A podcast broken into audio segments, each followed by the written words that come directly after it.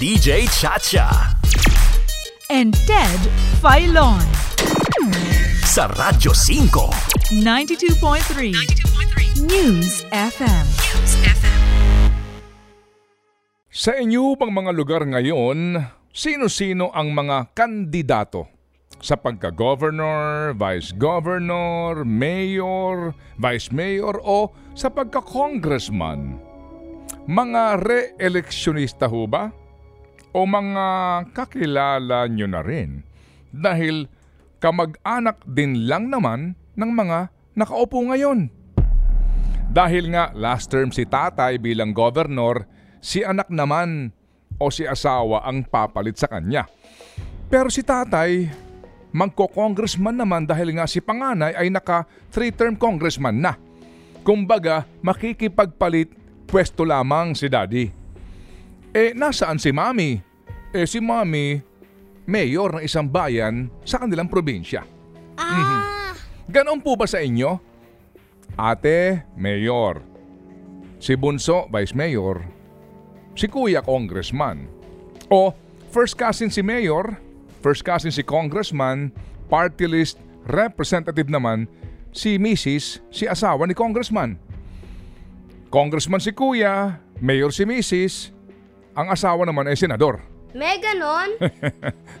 Ay nako, kung atin pong iisa-isahin ang mga ganap sa iba't ibang mga lokalidad sa buong Pilipinas, doon pa lang ubos na ang oras natin. Ganap ng mga political dynasties. Si Dr. Ronald Mendoza po ang Dean ng Ateneo School of Government kasama sina Leonardo Haminola III at Jurel Yap ay naglabas po ng isang working paper tungkol sa sitwasyon ng political dynasty sa ating bansa. Ang title po nito ay From Fat to Obese Political Dynasties After the 2019 Midterm Elections. Noong pong Setyembre ng 2019, si Dean Mendoza po ay humarap sa Senate Committee on Electoral Reforms and People's Participation sa ginawang hearing ng komite tungkol sa panukala para sa pagkakaroon ng anti-dynasty law. Ito ang bahagi po ng kanyang panimulang pahayag. Ang political dynasty ay isang makapangyarihang pamilyang may kontrol sa politika sa pamamagitan ng pananatili sa pwesto ng sunod-sunod na henerasyon. Sa Pilipinas, ang isang dynasty ay tinatawag na thin o payat kapag sunod-sunod na nananalo sa pwesto ang mga miyembro ng pamilya. At fat naman, o sa akin pa, mataba kapag sabay-sabay na nanunungkulan ang mga magkakamag-anak. Ang mga Fat Dynasty ay mas madalas nakikita sa mga pinakamahirap na mga lalawigan kung saan laganap ang kahirapan, korap ang pamumuno, laganap ang karahasan at mahina ang ekonomiya. Marami ng mga pag-aaral ang nagpapakita ng kaugnayan ng political dynasties at kahirapan. Ipinapakita ng pag-aaral na ito na ang mga fat dynasties ay nagpapahina ng checks and balances sa ating demokrasya na nagiging sanhi ng korap na pamumuno at hindi pag-unlad. Tuloy pa niya, matapos daw ang 2019 midterm elections, pinapakita ng datos sa kanilang ginawang pag-aaral, girl, ha? Na patuloy na dumarami ang fat dynasties. At marami ay tuluyang naging obese. Sa wika pa ho natin, sobrang katabaan. Saklaw ang lahat ng lokal na posisyon, tumaas ang porsyento ng fat dynasties mula 19% noong 1988 papuntang 29% sa 2019. 1% o 170 na fat dynastic na opisyal ang karaniwang dumadagdag bawat eleksyon. Sa mga gobernador pa lamang, ika po ni Dr. Mendoza, tumaas na mula 57% noong 2004 papuntang 80% nitong 2019 ang porsyentong hawak ng fat dynasties. Para ho naman sa mga kongresista, 48% ang fat dynasties noong 2004 at 67% nitong 2019. Yan po ang kanilang, yan po sinabi ni uh, Dr. Mendoza doon sa hearing po sa Senado. At hango yan sa kanilang ginawang masusing pag-aaral. September po 2019 ginanap ang pagdinig ng komite. Umusad ba ang panukala? Mukhang hindi pa rin. Nakasaad po sa ating saligang batas sa ilalim po ng Article 2 Declaration of Principles and State Policies, Section 26 under State Policies, the state shall guarantee equal access to opportunities for public service and prohibit political dynasties as may be defined by law. Maliwanag po na ang polisiya ng Estado ay pagbibigay po ng pantay na oportunidad sa lahat ng Pilipino para maging lingkod bayan. At ipinagbabawal ang pagkakaroon ng political dynasties. Ngunit, malinaw din po naman ang katagang as may be defined by law. Ibig sabihin, kailangan ng isang batas. Batas na siyang maglalatag ng mga panuntunan sa pagbabawal sa political dynasties.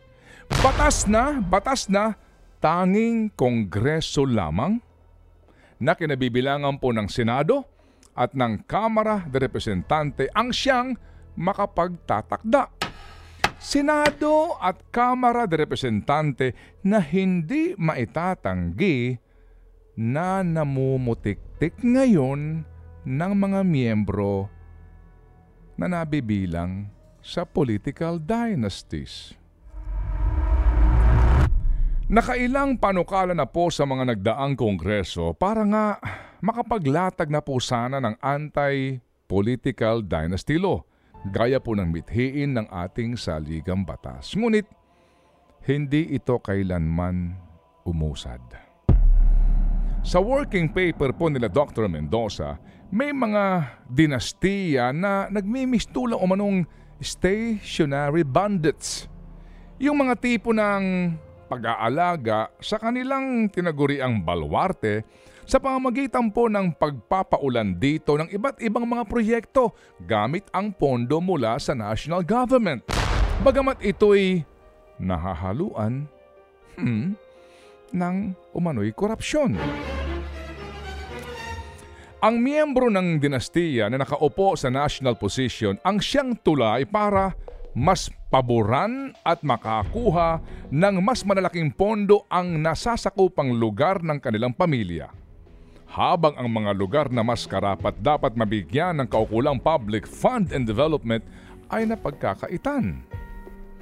Ang pagkakaroon ng matatabang dinastiya sa isang lugar ay actually nagbubunga rin daw po ng kawalan ng checks and balances na nagresulta ho naman sa pag-abuso sa kapangyarihan at kawalan ng pananagutan o public accountability. Sa amin lang po ito ha. Magandang halimbawa po dito ang magkakapamilya na governor at vice governor, mayor at vice mayor, at mga miyembro ho ng sanggunian dahil ang checks and balances maging sa pamahalaang lokal ay sa pagitan ng local chief executive at local legislature. Meaning, si governor, si mayor, di ho ba kapag may mga maling ginagawa sila o hindi tamang paggasta, ang nagiging check niya at pambalansi po sa kanya, si vice mayor na pinuno ng legislatura o si vice governor. Kapag magkasama na ho sa isang bahay o pamilya ang dalawa, malamang baka, baka hindi na po magkaroon ng check and balance. You know what I'm saying? Hindi na rin po naman maitatanggi ang katotohanan na kapag sumobra-sobra na ho ang taba ng dinastiya sa isang lokalidad maging ang takbo ng halos lahat ng negosyo sa lugar na iyon ay malamang kanilang pinakikialaman. Walang malaking negosyo na makakapasok sa kanilang lugar kung hindi ang negosyo sa kanila mismo o alam niyo na ibig kong sabihin. Hindi naman daw sa lahat pero merong ganon. Ngunit ikinakatwiran nga po ng mga miyembro ng dinastiya o ng kanilang mga taga-suporta na kung nananalo naman sa halalan eh. O ibinoboto naman ng tao ang mga miyembro ng dinastiya. Ano mali doon? Gusto ng tao eh. Sila ang ibinoboto. Nasa demokrasya tayo. Anong problema nyo? Ano ang problema? Wala na nga kasing pagpipilian dahil mistulang hindi napatas ang laban. Hawak na ng mga nakaupong dinastiya ang lahat ng kasangkapan para sila ay manatili sa pwesto.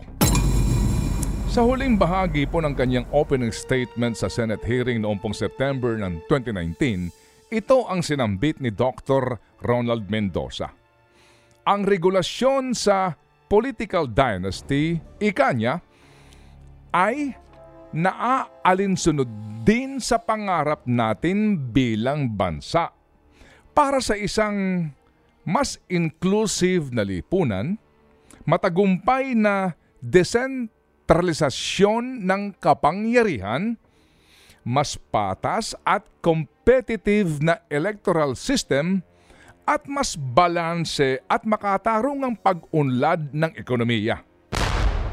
Bigyan ng pagkakataon ang iba.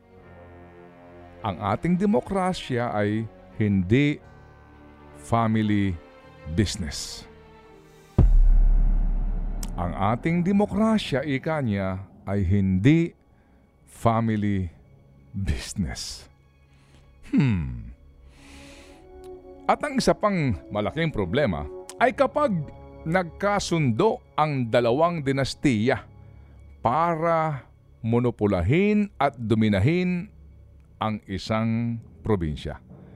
Hindi po kakayanin ng isang edisyon ang paksang ito tungkol sa political dynasties sa Pilipinas. Kaya't abangan ninyo ang ikalawang bahagi nito sa Huwebes. The state shall guarantee equal access to opportunities for public service and prohibit political dynasties as may be defined by law. May pag-asa pa bang matupad ang diwa ng ating saligang batas? Think about it. Ted Filon at DJ Chacha. Ngayon, nasa Radyo 5, 92.3 News FM. Monday to Friday, 6 to 10 a.m.